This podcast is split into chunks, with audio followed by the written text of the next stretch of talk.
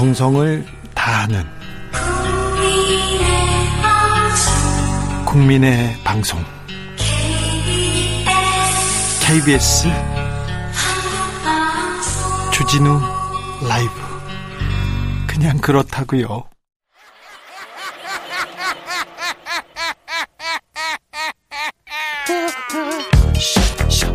발로 뛰는 기자, 탐구하는 기자, 세상의 질문을 마구 던지는 기자, 기자가 본 오늘의 세상 기자들의 수다. 라이브 기자실을 찾은 오늘의 기자는 은지 오겹. 네, 시사인 김은지입니다. 네, 잘 있었어요? 네, 어제도 뵌 사이라서요. 아, 하루 동안 잘 있었냐고요? 네, 또 뉴스가 참 많더라고요. 그러니까요. 참 기자들한테는 굉장히 좋기도 하고 괴롭기도 합니다. 너무 많이 뉴스가 쏟아져 가지고요. 나얌 님이 가슴살도 퍽퍽하고 우리 삶도 퍽퍽하고 그 퍽퍽하죠. 저기 아까 어, 연합 뉴스에서 계속해서 그 가슴살, 닭가슴살 팔기가 어렵다는 그런 고충을 얘기해 가지고 이런 문자 왔습니다. 2001, 나 제가 좋아하는 청취자입니다. 2001님인데 저는 어제 보냈던 은솔이에요. 어 기억하지, 은솔이. 제 이름 불러주셔서 감사합니다. 그래, 은솔아. 우리 반 친구들도 종이 접기 많이 해요. 남자들 애들은 애들끼리 떠들고요. 남자애들은 떠들죠. 저도 내일 색종이 가지고 가려고요. 아, 주진우 오빠 오늘도 힘내세요. 은솔 양이 초등학교 2학년이라는데 아, 오빠는 적절하지 않은 워딩인 그러니까 것 같은데요. 아무래도 예. 초등학생은 예. 아닌 것 같아. 네, 아저씨라는 말이 어울릴 것 같은데요. 글 쓰는 예. 게 글 쓰는 게 아무튼 중간에 하트도 있고 제가 은솔양 아주 애정합니다. 네. 자, 첫 번째 뉴스로 가볼까요?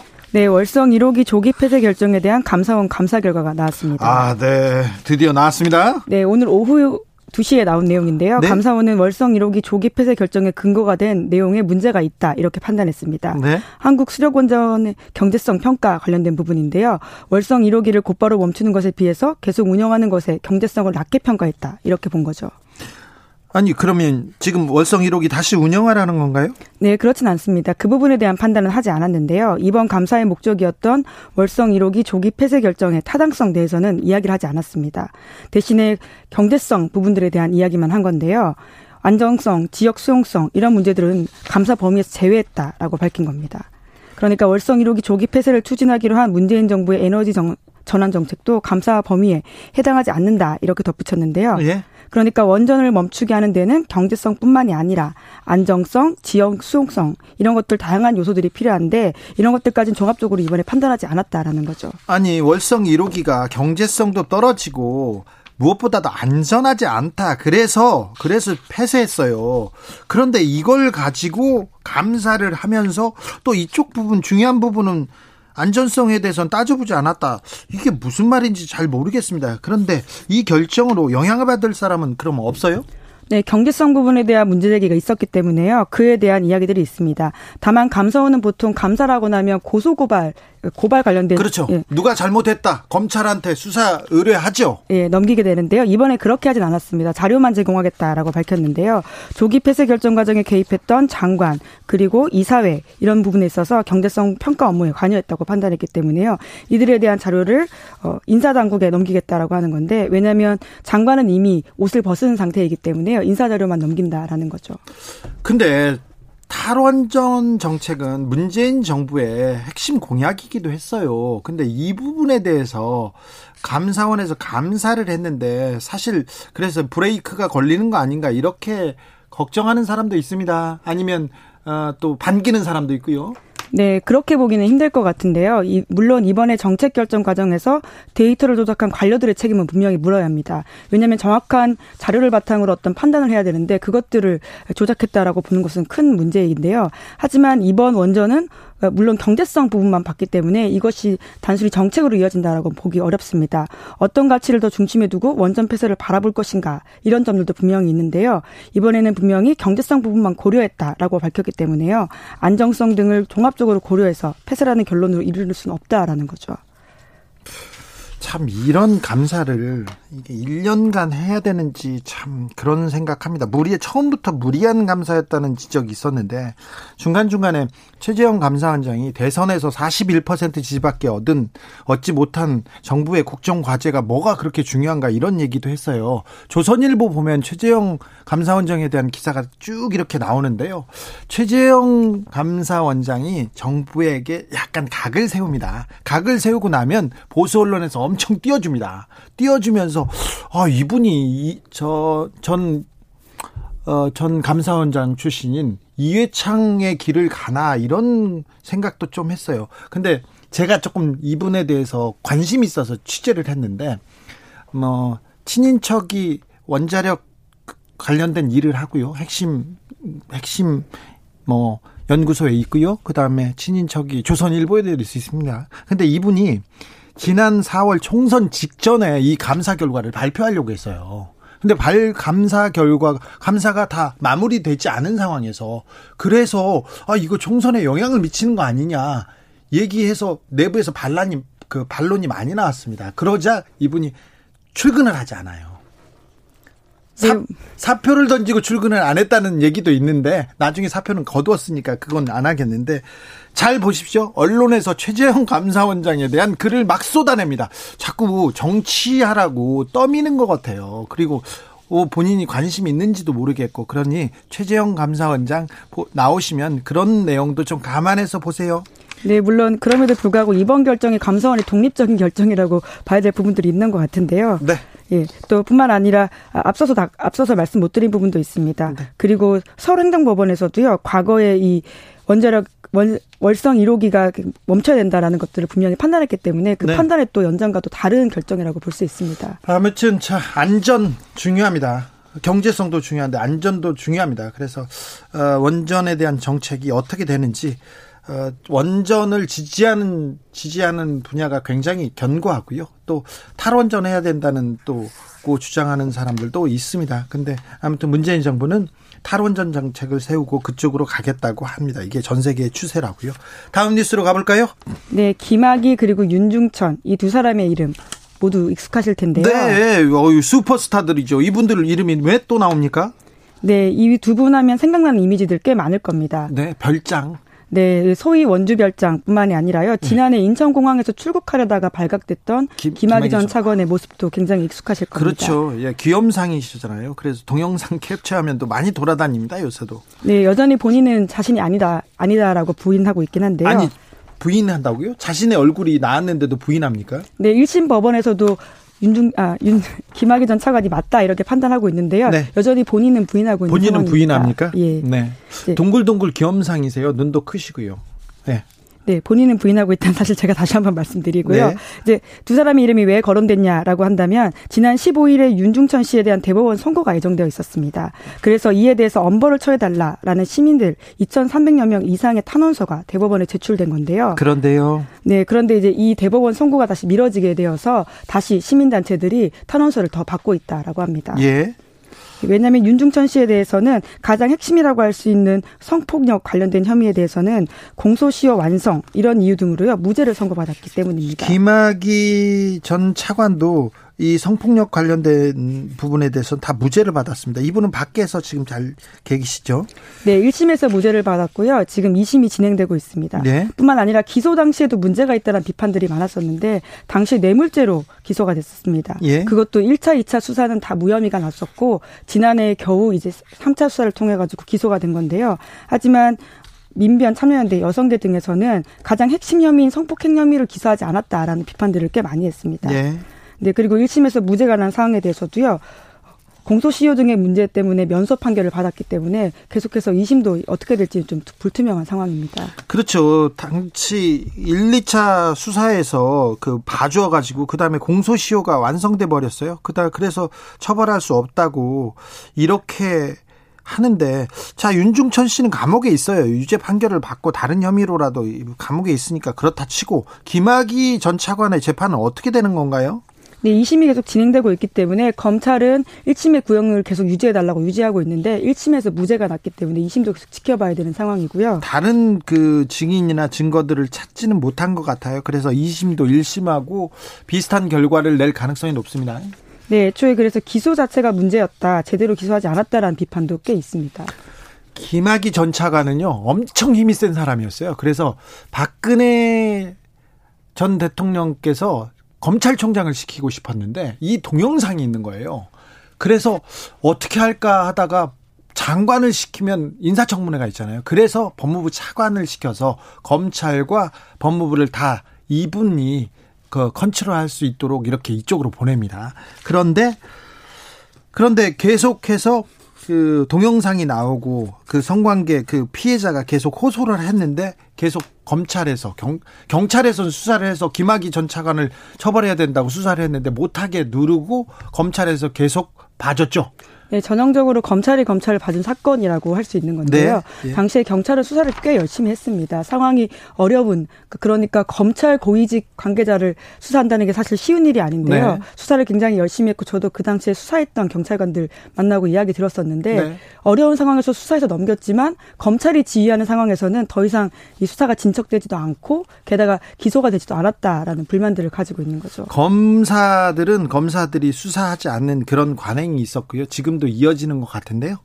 어, 이게 전형적으로 공수처가 왜 출범해야 되는지 사례로 꼽히는 사건입니다. 그런데 지금 어, 김학의 윤중천 사건을 잊어버린 것 같아서 김은지 기자가 지금 네. 골라왔습니다. 네, 게다가 시민단체 분들께서도 서명을 받고 있는데요. 지금 이 탈원서도 계속 진행되고 있다고 합니다. 그래서 관심 네. 있으신 분들은요. 김학의 윤중천 서명운동 이렇게 검색하시면 탄원서를 찾을 수가 있습니다. 서명도 하실 수 있고요. 그래요? 네. 좀 다른 조금 논의가 진행됐으면 합니다. 법적으로는 안, 안 되더라도 이게 좀 필요한 논의입니다. 마지막으로 만나볼 뉴스는 어떤 내용입니까? 네, 하루에 코로나 신규 확진자가 3만 명 이상 나오고 있는데도 불구하고요. 프랑스 사람들이 광장에 모였다라고 합니다. 아, 프랑스 하루 확진자가 3만 명 넘었어요. 그런데 또 모였더라고. 만 명 넘게 모였더라고요. 네. 다 아실 소식인데요. 네. 교사가 길거리에서 참수되는 사건 때문에 시민들이 분노를 표하고 또 연대의 목소리를 더하기 위해서 네. 이렇게 모였다고 합니다. 네. 2015년 주간지 샤를리 에브도에 대한 총격 테러 이후에 최악의 극단주의 테러에 맞서서 연대의 힘을 더하겠다라는 거죠. 어제 저희가 주진우 라이브에서 잠깐 다뤘는데요. 모르시는 분들을 위해서 이 사건 잠깐 정리해 주겠습니다. 김현지 기자. 네, 표현의 자유를 토론하고 이에 대해 고민하고자 했던 중학교 교사가 있었는데요. 예. 그 교사가 참수된 정말 진짜로. 2020년에 일어날 수 있는 일인가라는 낯선 단어인데요. 참수. 영화 같은 사건입니다. 네, 프랑스 파리에서 북서쪽 30km 떨어진 중학교에서 일어난 일입니다. 지난 네. 16일인데 범인은 18살 소년이라고 하고요. 체첸계 이민자의 자녀라고 합니다. 사건 직후에 경찰 명령에 따르지 않아서 숨졌다라고 하고요. 총에 맞아 숨졌습니다. 네, 휴대폰에는 관련된 증거들이 있다고 합니다. 자신이 네. 죽였다라는 건데요. 그래서 시민들이 내가 교사다라고 적힌 종이와 함께 죽음을 애도하는 흰 장미를 시내 곳곳에 두고 있다고 합니다. 네. 샤릴리 앱도에서 풍자 만화를 계속 자주 올립니다. 이슬람을 어, 풍자하는 사실 조롱하는 부분도 좀 있어서요. 저는 저 샤를리 앱도에 지금 그 풍자 그다음에 이런 그 이슬람 예언자 무하마드를 소재로 삼는 이거에 대해서는 굉장히 반대하는 편입니다. 반대하는 편입니다. 그래서 그런데 이 문제를 가지고 표현의 자유에 대해서 나, 논해보자고 선생님이 수업을 했어요. 수업을 한 걸 가지고 큰 문제가 돼서 소송이 벌어지기도 하다가 18살 이 청년이 찾아간 거죠. 네, 반 이슬람 분위기를 조장할 수도 있다는 지점에 대한 비판들도 굉장히 많습니다. 예. 그리고 샤를레 에브도는 아주 오랫동안 풍자 조롱 매체이기도 했기 때문에요. 네. 그런 비판들도 충분히 있을 수 있습니다. 이걸로 장사해 먹기도 해요, 이분들. 예, 매체 자체가 일종의 샤를레 드고를 조롱하기 위해서 만들어진 또 부분도 있다라고 예, 예. 하더라고요. 예. 예. 그렇지만 이걸 토론해 보자 하는 것은 교사의 기본 자세일 수 있는데요. 그렇죠. 그것을 했다라는 이유로 예, 공격받고 심지어 목숨을 잃는다고 하는 건 굉장히 다른 문제이기도 합니다. 네. 극단주의 세력이 꽃을 필 수 없게 해야 되는 건데 지금 프랑스의 어떤 저비언이 굉장히 척박하다라는 느낌도 있고요. 예. 예, 굉장히 빠르게 프랑스 내에 있는 무슬림 평의회 소속도 입장을 냈는데요.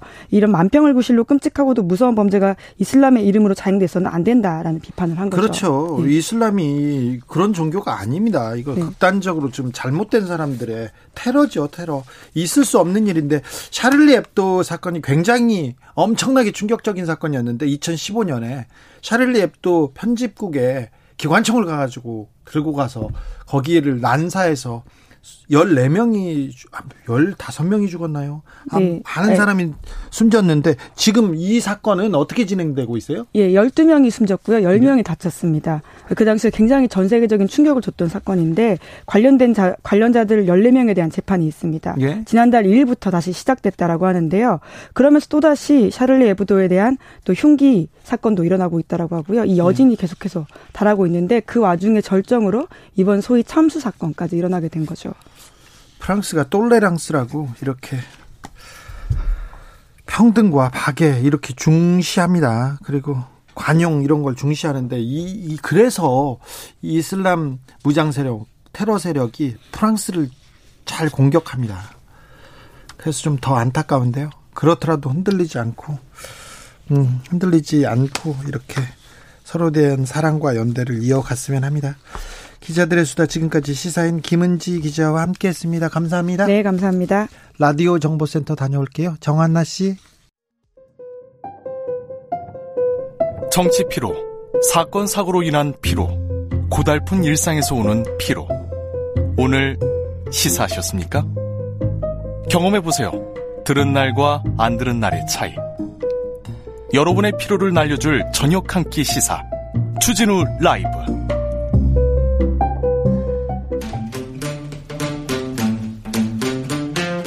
청년이 보고 듣고 느끼는 요즘 우리 사회 그것이 궁금하다 청년에게 묻는다 요즘 뭐하니?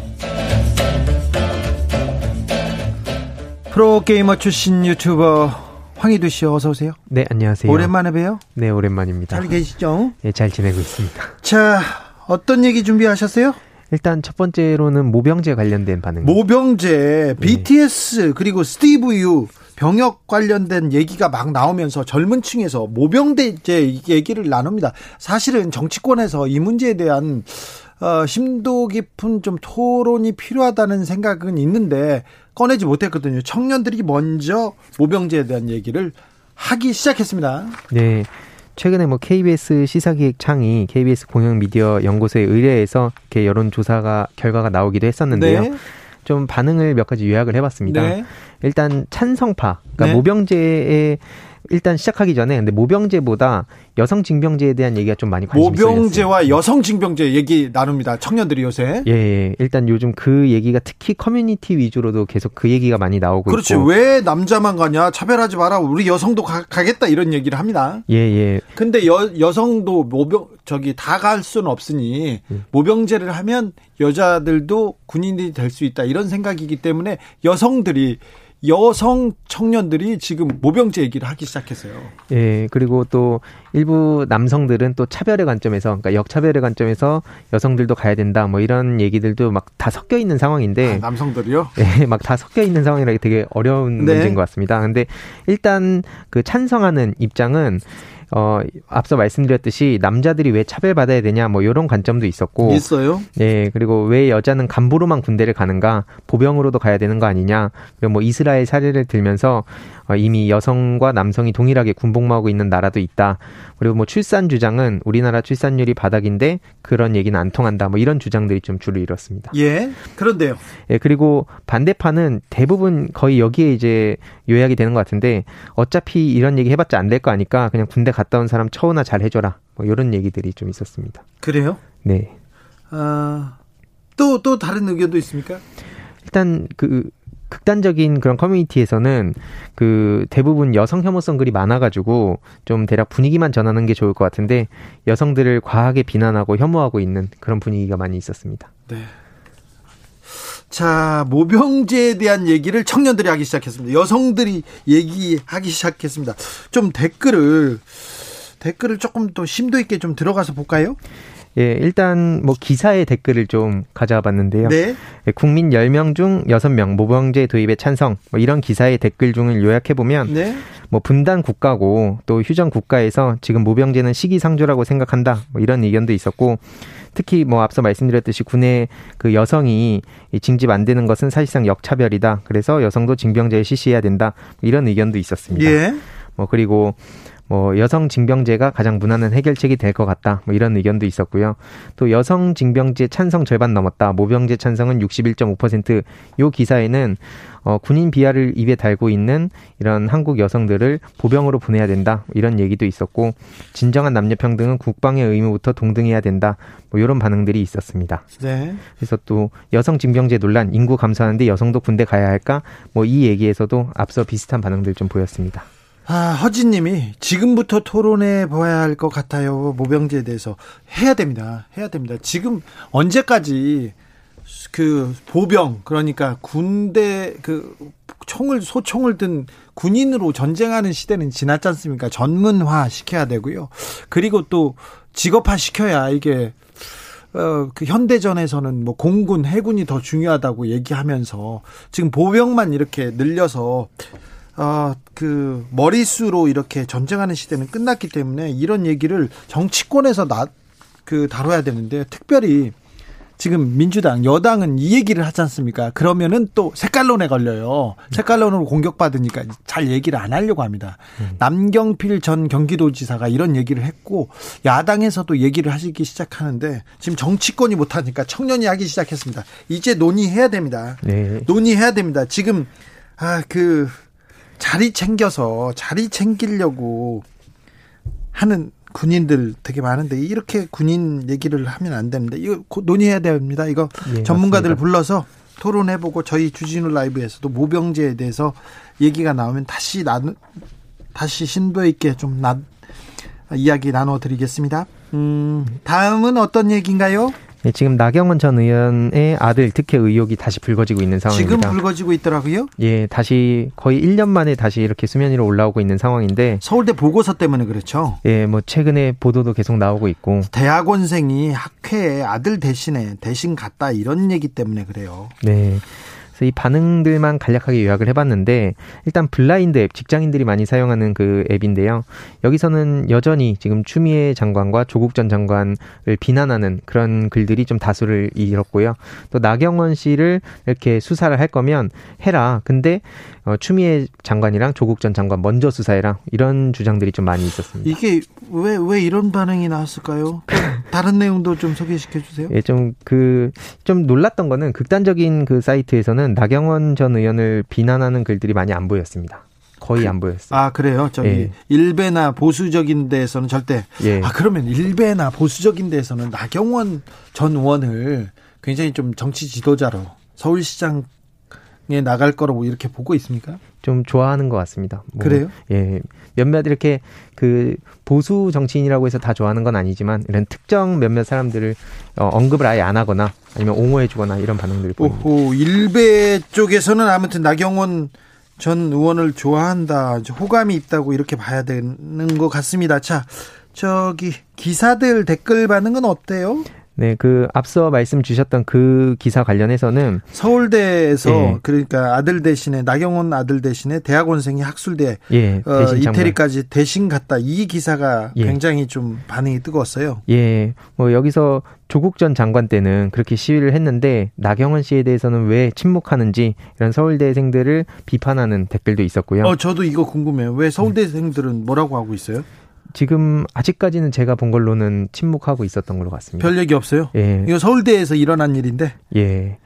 그리고 뭐 내가 하면 엄마의 마음, 남이 하면 엄마 찬스 뭐 이런 반응도 있었고요. 예. 만약 이게 나경원 씨가 주인공이 아니라 만약에 조국 전 장관이었으면 어땠을까? 그럼 검찰과 언론이 또 어떻게 했을지 네. 눈에 훤하다 뭐 이런 반응도 있었습니다. 오 그래요? 예. 조국 딸 대신 대학원생이 학술대에 참가 이렇게 얘기했으면 기사가 한 많이 나왔겠죠? 많이 네, 나왔겠죠. 아마 시검까지 올라가지 않았을까. 압수수색도 했겠죠, 했겠죠. 예. 그런데요. 예, 뭐 이외로도 조국 전 장관한테 메머드급 검사 집단을 총 동원해서 먼지털이 하더니 나경원 씨는 고발된 지가 언젠데 아직까지 그리고 뭐 장재원 씨 아들은 운전자를 바꿔치기 하더니 나경원 씨 아들은 대회를 바꿔치기 하네 뭐 이런 반응까지 있었습니다. 음, 나경원 전 대표가 저기 조국 장관하고 대학교 동문이고요. 동문이고 대학교 때부터 잘 알았다고 하지 않습니까? 그래서 나경원 전 대표가 조국 전 장관을 계속 비판하고 비난했었는데 예. 거의 비슷한 사안이 터졌을 때 검찰 수사가 조금 다르고 그랬기 때문에 나경원 전 대표한테 이목이 좀 집중될 수밖에 없는 것 같아요. 비슷한 사, 안이어서 예. 그래서 야그 음, 때릴 때하고 맞을 때하고 좀 다르구나 상황이 이런 생각도 합니다. 네. 다른 기사에는요? 뭐 논문도 행사도 대학원생 도움, 뭐 나경원 엄마 찬스 논란 가열, 뭐 여기에도 좀 비슷한 반응들을 보였는데 서울대생들은 동양 대 표창장 걱정보다 이 문제에 분노해야 된다. 이런 반응도 있었고 예? 또 비아냥대던 진중권 씨 어디 갔나 뭐 이런 댓글도 좀 보였습니다. 아, 이 문제에 대해서는 얘기 안 합니까? 예, 아직 안 하는 걸로. 그래요. 다음 얘기로 넘어가겠습니다. 이쯤 하고요. 자, 근데 젊은이들이 영끌, 빚끌 해가지고 빚투 이런 얘기도 하고 정말 빚내서 투자하고 주식으로 많이 갔습니까? 그 관심이 아직도 사그라들지 않았습니까? 예, 뭐 여전히 비슷한 반응들을 보이고 있고 특히 언론에서 계속 그 보도를 어떻게 하냐에 따라 많은 청년들이 영향을 받게 되는데 네? 이게 마치 지금이 마지막 기회인가 보다 생각을 해서 어떻게든 지금 영혼을 끌어 모아가지고 예, 지금 지금이라도 집을 사야겠다 뭐 이런 생각을 하는 것 같습니다. 언론 믿고 따라가면 큰일 납니다. 언론 맞춘 적이 없어요. 언론은 특정 집단이나 특정 기업의 이익을 위해서는 열심히 뛰기 때문에 이게 안 될 수도 있어요. 그러니까 언론 믿으면 믿으면 큰일 납니다. 특히 신문 기사 보고 주식을 사거나 신문 기사 보고 뭘 그 부동산 사는 거는 절대 피해야 됩니다. 예. 그, 그래서 기사 몇 개의 반응을 좀 가져와 봤는데요. 네. 2030 이러니 영끌하지 15년간 안 쓰고 모아야 서울 내 집 마련 이런 기사가 있었는데 이런 얘기 나오면 속이 타죠. 네. 근데 댓글 좀 몇 개 가져와 봤는데 뭐 아무튼 소득의 20% 이내에 결국 저축 가능하지 않냐. 그래서 결국에 집 살려면 75년 걸린다는 거네. 그러니까 한마디로 평생 못, 쓴, 못 산다는 얘기를 이렇게 하고 있고요. 또 15년간 한 푼도 안 쓰고 살 수만이라도 있을까? 결국 또 그리고 15년 뒤에도 돈이 더 올라갈 텐데 이런 반응도 있었습니다. 저는 이 댓글이 좀 가슴이 아프더라고요. 호랑이는 죽어서 가죽을 남기고 사람은 죽어서 주택 담보 대출을 남긴다 이렇게. 네, 굉장히 가슴 아픕니다. 예. 다른 또 내용도 있습니까? 집 사기 위해 영끌 마이너스 통장 만드는 20400 급증 이런 기사가 있는데 20대 마통 영끌, 그러니까 마이너스 통장 영혼 끌어모은다 뭐 이런 내용인데 10명 중 9명이 내 집 마련 필요하다 이런 입장을 이렇게 댓글로도 남기기도 하고요. 음. 중요한 거는 이런 기사들이 계속 쏟아지니까 나는 여기서 이렇게 소외되면 안 된다. 예, 네. 소외되면 안 된다 생각해서 계속 어떻게든 무리하려는. 그러니까 이게 보도를 말씀하신 대로 있는 그대로 믿으면 안 됩니다. 집사기회 영끌 마이너스 통장 만드는 20, 30대 급증 이렇게 하잖아요. 몇명 음. 가지고 몇 명 가지고 이걸 쓴 거예요. 네. 아, 그러니까 위기를 조장하는 언론 때문에 아, 젊은이들이 좀 흔들리고 있네요. 네, 맞습니다. 그러게요. 참 아, 젊은이들한테도 미안합니다. 언론이 잘못된 것 같아요. 요즘 뭐하니 유튜버 황희도 씨와 함께했습니다. 감사합니다. 네, 감사합니다. 교통정보센터 다녀오겠습니다. 공인혜 씨. 테이크아웃 시사 나왔습니다. 오늘도 하나 챙겨가세요. 주진우 라이브.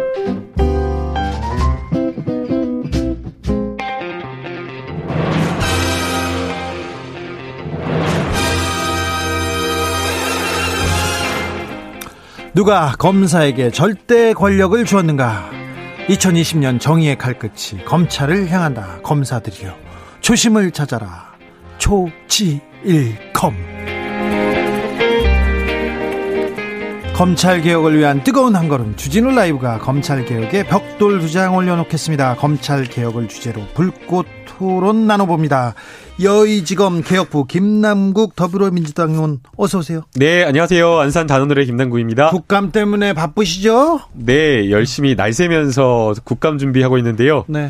네, 오늘 김경진 의원님이 조금 늦으신다 그래가지고 네, 말을 하고 초반부에 제가 많은 이야기 좀 하려 그랬는데 얼굴이 좋았는데 김경진 의원 오셨습니다. 안녕하세요, 김경진 의원입니다. 아, 자, 김경진 변호사입니다. 아, 숨 돌릴 동안 자 네. 김남국 의원 얘기해요. 아 그럴까요? 네. 네. 지금 이제 그 종반 국감 종반을 향해서 달려가고 있고요.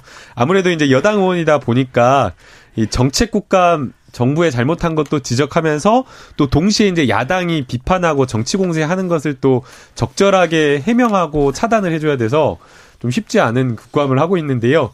어, 이제 마지막 22일 날 이제 대검 국감 그리고 26일 날 종합 국감이 남아서 어, 그걸 좀 철저하게 준비하겠습니다. 대검 국감. 어, 여론이 거기에 여론이 다 그쪽으로 다 향하고 있습니다. 조금 전에 국회에서 폭발, 폭발물 의심 신고가 들어왔다고 하는데 아, 다행히 폭발물은 아니었다고 합니다. 자, 그럼 초지일검으로 가보겠습니다. 아, 김봉현 전 스타모빌리티 회장의 편지 한 장이 정치권을 흔들고 있습니다. 야당 유력 정치인을 언급했어요. 그러면서 지금 오, 불똥이 튀고 있는데 이거 어떻게 보세요? 김남국 의원? 네, 우선은 그 편지를 쓴 배경이나 동기 이런 것들을 저희가 좀 살펴볼 필요가 있다라고 저는 생각이 됩니다. 어, 만약 지금 이 편지에 들어가 있는 해당 내용이 사실이다라고 한다면 본인의 혐의 사실이 상당히 올라가거든요. 네. 가벼운 범죄가 아니라 뇌물 공여나 이런 것들 어, 특가법상 굉장히 무겁게 처벌될 수 있는 범죄인데도 불구하고 구체적 사실을 적시하고 있기 때문에 이것을 좀 가볍게 볼 것은 아닌 것 같습니다. 또 특히나 지금 나와 있는 내용 이런 것들을 보면요. 2019년 6월부터 최근 수사 현황까지 시기별로 해서 구체적인 어떤 범행 사실에 대한 액수 그리고 전달한 장소 왜 전달했는지 동기와 목적까지 진술을 하고 있기 때문에 이것을 그냥 신빙성이 없다라고 넘어가기는 어렵다고 보이고요. 오히려 이 사안의 엄중함을 어, 느껴서 철저하게 감찰하고 해당 내용 필요한 경우 수사를 해야 된다고 저는 보입니다. 법무부에서 감찰에 나섰고 그 내용을 근거로 지금 추미애 장관이 움직였으니까 어느 정도는 신빙성이 있는 것 같은데 다 믿어도 될까요, 김경진 의원님? 수사해봐야죠. 수사해봐야 돼. 네, 수사해. 그러니까 이제 가능성은 충분히 있어요. 그러니까 옛날 서울중앙지검 특수이부장 하던 김, 김광준 부장검사 같은 경우가 네. 이제 그런 게 이제 결국은 공수처 설립의 필요성이 이제 인정되는 얘기였는데 그때 주, 주, 주수도 아니, 아니, 조이팔. 그 중국 가서 죽었다고 네. 하는 그 신매덕을 뇌물로 받았었지 않습니까? 네. 보면. 그래서 가능성이라는 것은 항상 뭐 있을 수 있기 때문에 이제 열어놓고 이게 수사를 해봐야 되고. 예. 근데 지금 일단 구체적인 사실관계들이 조금씩 좀 복잡해 가는 것 같아요. 그러니까 이제 서신에 관련해 가지고 야당의 유력 정치인에게 뭐 무슨 우리은행 로비 자금 명목으로 뭐 매덕을 줬다라고 하는데 그분 관련해서 이제 어제 오늘 기사 나오는 걸 보면 뭐 정식으로 자문 계약했다. 그다음에 선임료 신고했다. 그리고 윤석열 총장도 남부지검장으로부터 보고받았고 그 내용에 대해서 철저히 수사라고 수사 지시를 했고 그래서 남부지검에서 계좌 추적도 했고 쭉 해왔다. 뭐 지금 이제 이런 얘기를 하고 있어서 조금씩 뉘앙스들이 좀 달라요. 그러니까 이제 자문 계약 명목으로 갔지만 실질적으로 노비라든지 뇌물 자금으로 쓰라고 했을 수도 있기는 한데 네. 근데 그럴 경우에 이게 이제 세금 신고를 해놓으면 이게 공식 계좌에서 빼내면 이게 추적이 되는 경우들이 많기 때문에 그게 그렇게 쉽지가 않거든요, 보면. 그래서 그런 부분이 일단 조금씩 조금씩 이제 그 서신 이후에 밝혀지는 상황들이 퀘스천 마크가 붙는 경우들이 지금 상당히 많아서 물론 검사들 데리고 룸사롱 갔다 그 부분도 조사해 봐야 되겠죠. 예. 그다음에 검찰 수사관에게 뭐 한 2억대 뇌물 줬다 그 부분도 수사해 보면 밝혀지겠죠. 네. 근데 어디까지 진실인지는 사실은 수사를 해봐야 될 부분들이고 아직까지는 퀘스천 마크가 네. 많은 것 같아요. 그래서 이제 더 수사가 필요한데요. 이게 형식적으로 그 정당한 합법적인 수임 수임 계약을 체결해 놓고 사실은 이제 뒤로 받는 경우가 상당히 많거든요. 네. 지금 여기 나오는 것도 어, 선임 계약은 체결한 것처럼 되어 있지만 또 실제로 또 돈을 추가적으로 계약서 없이 세금 신고 어떻게 제대로 했는지 이렇게 하고 했다라고 하는 내용들도 좀 나와 있고. 자, 여기서 음, 예. 여기서 잠깐 질문입니다. 음. 김경진 의원님. 네. 왜 검사들은 이렇게 룸사롱 가는 거 좋아해요? 옛날에 검사들이 룸사롱에서 회식도 많이 하던데요. 근데 그게 그러니까 그게 지나가겠습니다. 벌써 아니 이게, 이게 한 15년, 20년 전 얘기지. 예. 요즘은 안 가잖아요. 요즘은 안 가요. 요, 요즘 그리고 사건 어. 관계인 그리고 변호인들한테 술 먹고 어? 그러지 않았는데 안 먹어요. 근데 요, 여기서는 간 것 같잖아요. 누군가는. 아니 근데 그 부분도 퀘스천 마크인 게 예. 그러니까 그 김봉현 씨가 있는 자리에 그 다음에 검사 출신 변호사가 있었고 그 다음에 현직 검사 3 명이 왔다는 거 아니에요. 그리고 네. 그 자리에서 지금 그 검사 출신 변호사라고 하는 양반이 이 김봉현 씨한테 이분들이 나중에 라임 사건 수사가 시작이 되면 담당 수사진으로 올 것이다라고 네. 얘기를 했다는 거 아니에요. 예. 근데 그 검사들이 밖에 사람들하고 룸, 요새 룸사람 가는 경우 자체가 워낙 적기 적 적어서 일단 첫째 퀘스천 마크인데 뭐 갈 수도 있으니까 그건 그렇다 치고 근데 아니 이게 제정신이라면 앞에 저 사람이 피의자로 수사받을지도 모른다고 하는데 그 사람하고 술자리에 계속해서 앉아 있다. 상식적으로 이게 이해가 안 가는 상황이에요, 이게. 그러니까 그래서 더더욱 심각하고 국민으로서는 사 이게 정말 사실이라고 하면 분노할 일인 거죠. 지난해 검찰 개혁을 위해서 많은 국민들이 촛불을 들었고 또 국회에서는 검찰 개혁을 이야기를 하면서 공수처 도입을 한참 논의하고 있었을 시점에 이러한 어떤 로비가 있었다라고 하는 것 자체가 굉장히 좀 충격적이고요. 그 지금 퀘스천 마크라고 하는 부분은 아마 접대를 받는 검사들은 잘 몰랐을 수 있을 것 같아요. 중간에 있는 A 변호사가 중계를 해가지고 이 사람들이 특수부 검사다라고 하면서 다리를 놨기 때문에 해당 검사들이 로비를 받으면서 잠재적인 피의자가 될 것까지는 몰랐을 수는 있겠으나 그러나 어찌됐던 검찰이 이게 잠재적 피의자건 피의자 아니건 간에 이런 어떤 향응을 받았다라고 한다면 그것 자체로 큰 문제라고 좀 보는 아니, 그러니까 그, 그, 뭐, 그뭐 여러 가지 가능성은 있는데 가능성은 항상 열어놓고 봐야 돼요. 예. 근데 그 입장문을 보면 마치 술자리에서 지금 이게 라임 사건 수사가 되면 여기 들어갈 팀이다 이렇게 얘기한 것처럼 그런 뉘앙스로 네. 지금 이 텍스트가 쓰여 있어가지고 다 믿을 수는 없습니다 김봉현 씨의 얘기를 그러니까요 어쨌든 예. 그래서 이게 차분차분하게 수사를 해봐야 돼요. 자 국민의힘에서는 네. 라임 옵티메스 사태가 권력형 게이트다 청와대 나, 나온다 막 얘기를 하는데 갑자기 검찰로 방향이 바뀌어 버렸어요. 그죠? 그러면서 이 법무부가 감찰을 하더니 감찰을 하더니 어 신빙성이 있는지 뭘 잡았는지 모르겠지만 자, 검찰총장 손 떼라 하면서 법무부하고 대검찰청이 또 이렇게 맞부딪, 맞부딪혔습니다. 수사지휘권 발동했습니다. 여기에 대해서는 요거는 어떻게 보십니까? 김경진 의원님? 주 장관님 오기죠, 뭐.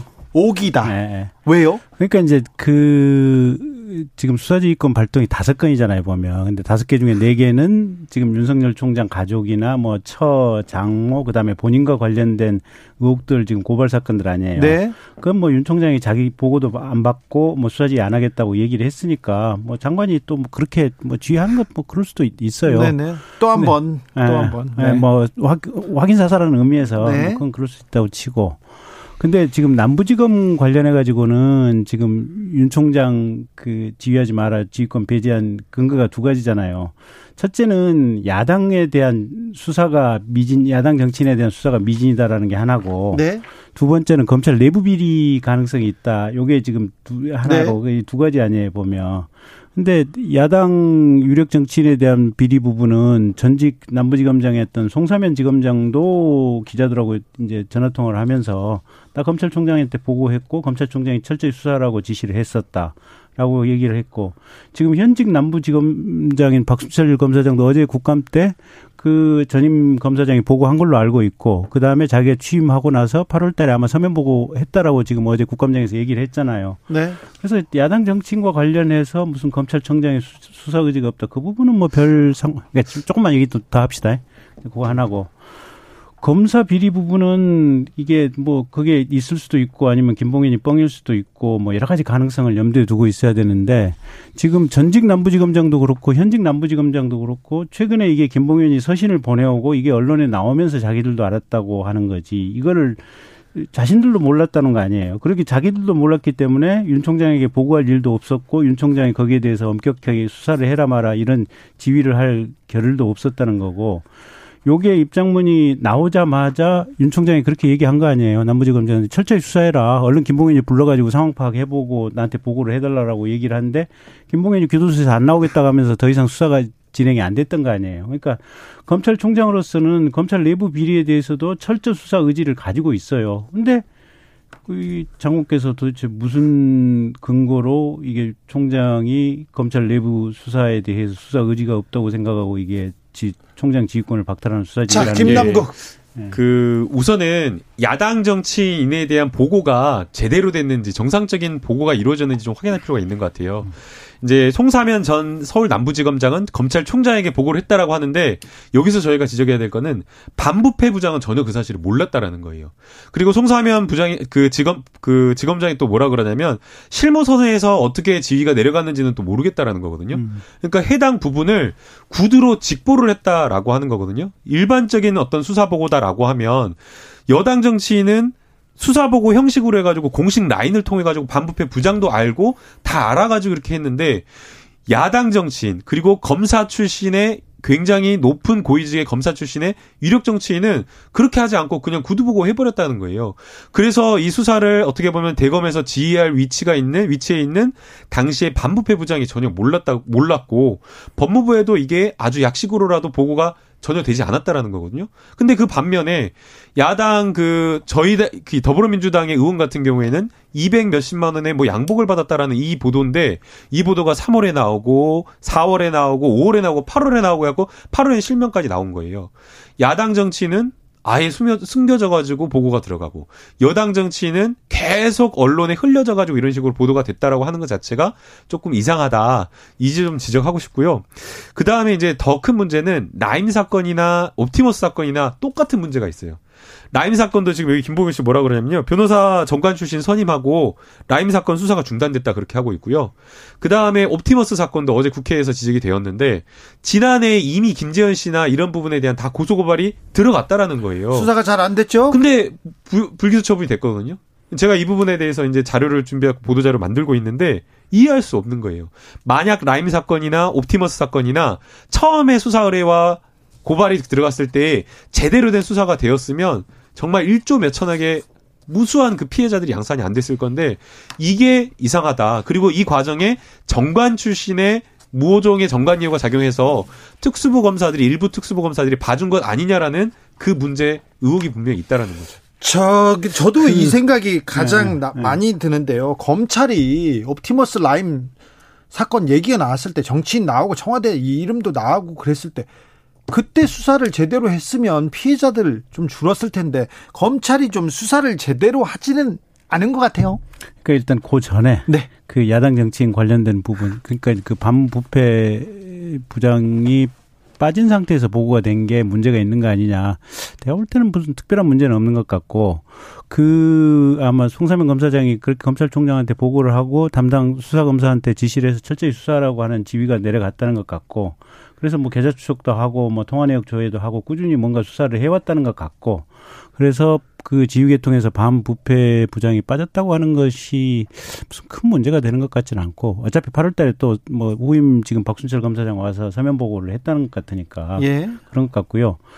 그 다음에 저기 지금 옵티머스 관련해 가지고는 지금 초, 초창기에 무혐의 처분이 있, 었지 않느냐. 그 부분은 좀 확인해 봐야 될 것 같아요. 근데 그게 어제 이제 박범계 의원이 아마 지적을 했던 것 같은데 그게 윤석열 서울중앙지검장 시절인지 아니면 배성범 중앙지검장 시절인지 뭐 그것도 지금 확인해 봐야 될 필요성이 하나 있는 것 같고 그다음에 두 번째는 이게 사건이라고 하는 게 사실은 초창기에는 사건이 조금 들어오면 이게 뭐랄까 수사에 대해서 감이 적으면 조금 덜 적극적일 때가 있어요. 좀 네. 많이 네. 이렇게 묶어지면 이제 굉장히 강하게 나가는데 근데 그러나 저러나 그거는 결과적으로 보면 중앙지검의 뭐 당시 검사장이 누구였건 또 실무 검사가 누구였건 간에 결과적으로 보면 그거는 잘못된 거 아닌가라는 생각은 들어요. 그거 한번 김동국 의원님이 잘 분석해서 한번 보도자료 한번 내보셔요. 9809님이 추미애가 검찰 장악을 다 했다고 확신한데 그래서 이제 수사권 발동한 거야. 이렇게 의견 주셨고요. 맙소사님은 윤 총장이 언제 야당 정치인 철저하게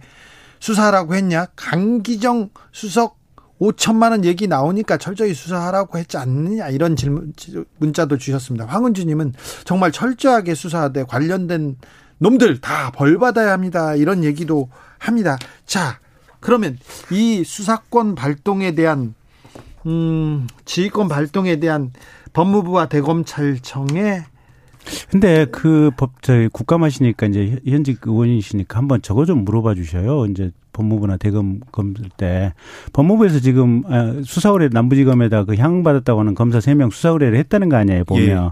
근데 그 3명 중에 한 명이 지금 라임 수사팀에 끼어 있다는 거 아니에요, 보면. 어디에서는 3명 다라고도 하고요. 예. 예. 그 그리고 오늘 한 명이 지금 남부지검 그 요 라임 수사팀에서 형사 4부로 이동을 갖고 그분은 이제 강기정 의원 관련된 수사를 하고 있었고 요 향응과는 상관없이 아마 내부의 업무 조정 때문에 지금 갔다라고 지금 얘기가 나오는 것 같아요. 그러면 여전히 최소한 한 명은 지금 이 라임 수사팀 안에 찡겨 들어가 있다는 얘기예요 보면 그렇잖아요 김봉현 씨 입장문 취지대로 한다면 끼어 들어가 있습니다. 예, 여전히 그 이게 간첩처럼 들어가 예, 있는 거 아니에요 예. 보면 아니 근데 법무부에서 일단 이게 어느 정도 파악을 했기 때문에 수사 의뢰를 했을 거 아니에요. 그러게요. 수사 의뢰를 했으면 당장에 이 지금 세 명들은 검사 일을 못하게 수사해서 직무 배제를 해야 될거 예. 아니야. 예. 근데 왜 법무부 장관이 이게 검찰에 법무부에서 검찰에 수사 의뢰만 했지 왜 직무배제나 딴 데로 안 빼놓고 있는지 난 그 부분을 모르겠어요. 그래서 이제 어제 저도 이제 남부지검장님 출석했을 때그 네. 부분을 확실하게 이야기를 했는데요. 네.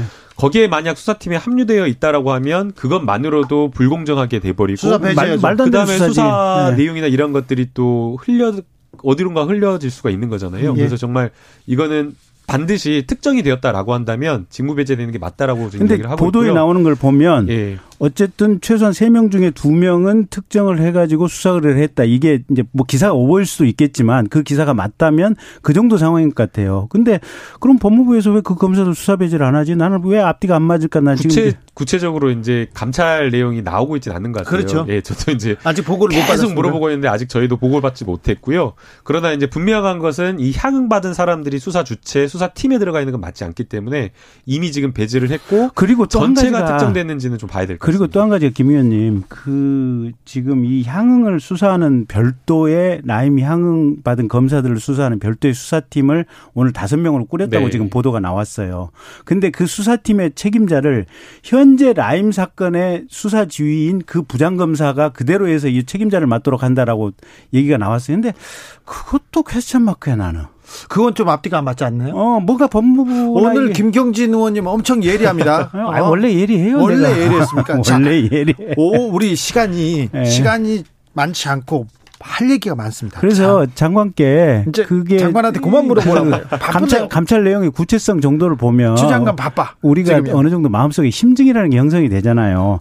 좀 강하게 검사들 그 가능성 있으면 강하게 좀 내치라 그러세요. 인사조치 좀 그렇게 하고. 하고 있는 것으로 자, 보이고 있고요. 근데 별로 그런 아니, 그런 것 같지가 않아. 내가 그래서 하고 고민이야. 있는 것으로 보이고 있고. 자 다른 질문으로 넘어갈게요. 예, 구체적으로 누굴 하라 저렇게 하라라고 법무부 장관이 하지는 못하고 아니 인사권 지검장이 아니 인사권 인사권은 그 직무배제 인사권은 법무부 장관 권 하지 수사팀을 뿌리는 것까지 나 다른 질문 할래 네, 이제요. 네, 네, 자, 음, 법무부 장관이 식물 검찰총장을 때리면 때리면 자꾸 정치적으로는 윤석열의 위상이 어, 놀라, 높아집니다. 여론조사에서 막 올라가고요. 예. 요거는 어떻게 보세요, 김경진 의원님? 아이씨, 검찰총장 그 자기 여론조사에서도 빼달라고 얘기하잖아요. 그래도요. 아니 근데 이걸 정치적인 어떤 고려를 하고 추미애 장관이 법무부 장관이 수사지라는 건 맞지 않다라고 보입니다. 네네. 아주 정치적인 것과 상관없이 네, 네, 네. 정치적인 건 상관없이 상관없이 네. 수사지 하는 거예요. 오케이. 네. 그좀 정치적으로는 약간 뭐 약간 뭐라도 조금 지지율이 떨어질 수 있으나 그거 상관없이 이건 법적으로 원칙적으로 가야 되죠. 네. 그거 말고요. 네. 자, 21일 날 대검 국감 22일 22일입니까? 음. 22일 윤석열 총장에 대한 대검 국 국감이 있습니다. 국정감사 우리 김남국 의원이 준비하고 있는 단단히 준비하고 있는 이건 어떻게 전개될 것 같습니까? 먼저 김경진 의원님. 뭐 어떻게 전개될지는 아무도 모르고 그날 가봐야 아는데요. 네. 제가 아는 윤석열은 머릿속에 생각을 숨기는 사람이 아니에요. 마음속에 생각하는 그대로 자기가 파악하고 인식하는 그대로 말을 뱉을 사람이거든요. 예? 무슨 얘기가 어떻게 나올지는 그날 지켜봐야겠어요. 그런데 어, 네. 지금 언론이 굉장히 주목하고 있어요. 네. 뭐 어떤 이야기를 할지는 모르겠지만 네. 겸손한 국감이 되어야 되지 않나 생각이 듭니다. 네. 본인이 이제 1년 동안 해왔던 여러 가지 검찰 운영과 수사에 대한 성과에 대한 평가를 받는 것인데 네. 국회에서 잘못하는 잘, 잘못된 것을 지적하는 것에 대해서 본인이 막 옳다라는 식으로 했을 때 그런 부분에 대한 국민의 비판은 뒤따를 거로 보이기 때문에 좀 겸손한 자세 본인의 잘못이나 이런 것들을 좀 겸허하게 받아들이는 것도 그러니까 이제 그거는 뭐 좀 쿨하게 하셔야 되는데 이번에 그러니까 그건 당연히 이제 그렇게 하셔야 되는데 문제는 객관적인 사실관계 자체. 이, 이 사실관계 이게 맞냐 저게 맞냐라고 해서 이제 논란이나 공방이 벌어졌을 때 그게 수사기밀 유출에 해당하지 않는 한은 제가 아는 한 윤석열은 그대로 얘기할 사람이거든요.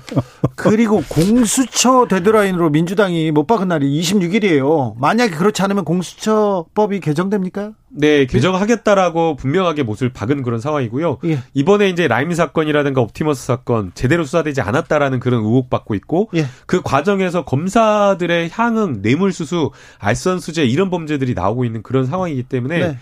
아마 공수처가 설치되었으면 이런 수준에 다 있을 거예요. 그러니까 공수처가 그래서, 필요하지. 그러니까 이렇게. 그래서 더 공수처가 필요하다라고 보고 아, 있는 거예요. 아니, 저기 네. 그 국민의힘에서는 네. 이 사건 라임 옵티머스 사건 권력형 게이트다. 이거 네. 특검 가야 된다 얘기하는데 네. 특검으로 가게 될까요? 결국은? 모르겠네요. 그건 이제 양당 협상하기에 따라 달려 있는데 특검하는 것도 뭐 그리 나쁘지는 않은 방법인 것 같아요. 근데 문제는 이제 그 아까 말한 그 라임 수사팀 안에 혹시 들어있지도 그 김봉현 얘기가 사실인지 아닌지도 모르겠지만 네.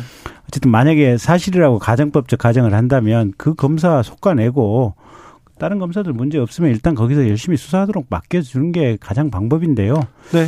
뭐 어쨌든 그래도 뭐 이렇게 저렇게 뭐 의혹의 눈길이 가득하고 이러면 공수처 출범까지는 어차피 시간이 좀 걸리니 특검을 가는 것도 한 방법이기도 해요 보면. 근데 이게 특검으로 가버리면요 정치적으로 막 여야가 싸우느라 시간을 허비해 버려요. 그 다음에 특검법이 통과돼도 특검보 임명하는데 한 2주 정도 소요되거든요. 아니 특검 그 꾸리는데도. 수장을 꾸리는데 그리고 이제 특검보를 또 추천해 가지고 임명하는데 한 3주, 4주 걸려 버려서 상당한 시간을 허비해 버리기 때문에. 그러니까 검찰이 바로 서야 되고 검사들이 잘해야 되는데 지금껏 음. 못 하니까 신뢰가 없으니까 이런 일이 생겨요. 좀 검찰권이 이게 법무부 검찰이 이렇게 좀 무너진 신뢰가 무너져서 국민들이 좀 많이 피해가 아니, 있습니다. 그 맞는 얘기에 맞는 얘기인데 지금 검사들이 향, 그 향응 받고 수사관이 지금 뇌물 받았다는 것을 당연한 전제처럼 지금 주행국께서는 얘기를 하시는데 그건 사실관계 조사해봐야 된다는 거예요. 아니 저는 그러니까 제가 가능성이 없다고 얘기하지 않아요. 향, 가능성이 있어요. 향후 네. 받았다고 얘기하는 게 아니라 검찰이 그러니까 수사를 제대로 못했다. 제 그러니까 주변에 그, 네. 제 주변에 선후배 친구들 검사들이 있는데 꼭 방송 나가서 국회에서 이야기 해드리라고 하더라고요. 네. 대부분의 검사는 성실하고 열심히 일하고 있고 정말 아주 문제를 일으키는 검사는 일부다. 이 이야기 꼭 해달라고. 문제 일으키는 검사들이 왜 이렇게 도드라져요? 왜 이렇게 보여요? 아니, 그러니까 사고 치면 검, 이제 그게 크니까 그러는데. 알겠어요? 네. 네. 네. 조지일검 마무리하겠습니다. 김경진 전 의원, 더불어민주당의 김남국 의원, 오늘도 감사했습니다. 네. 네. 감사합니다. My Aunt Mary의 Golden Glove 들으면서 주진우 라이브 마무리하겠습니다. 2001님, 은솔이, 은솔이 또 문자 왔어요. 저 초등학교 2학년 맞아요. 아유, 은솔이 초등학교 2학년 맞아요. 알겠어요. 네. 아이고, 예뻐라. 알겠어요. 밥 잘 먹고요. 선생님 말씀, 엄마 말씀 꼭 잘 안 들어도 되지만 듣는 게 유리하단다. 편하단다. 예. 저는 내일 오후 5시 5분에 돌아옵니다. 지금까지 주진우였습니다.